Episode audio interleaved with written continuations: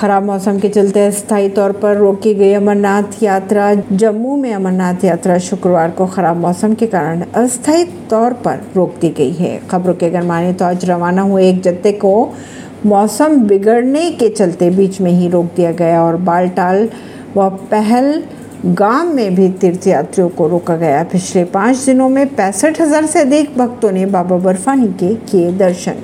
मणिपुर हिंसा पर पीएम मोदी की चुप्पी और उनका व्यवहार विचित्र है कांग्रेस नेता जयराम रमेश ने कहा। जयराम रमेश ने कहा कि पीएम मोदी आजकल कई राज्यों के दौरे पर है और उन्होंने लगातार विपक्ष का अपमान भी किया है, लेकिन छियासठ दिन बीतने के बावजूद भी मणिपुर हिंसा पर एक शब्द नहीं कहा पीएम ने।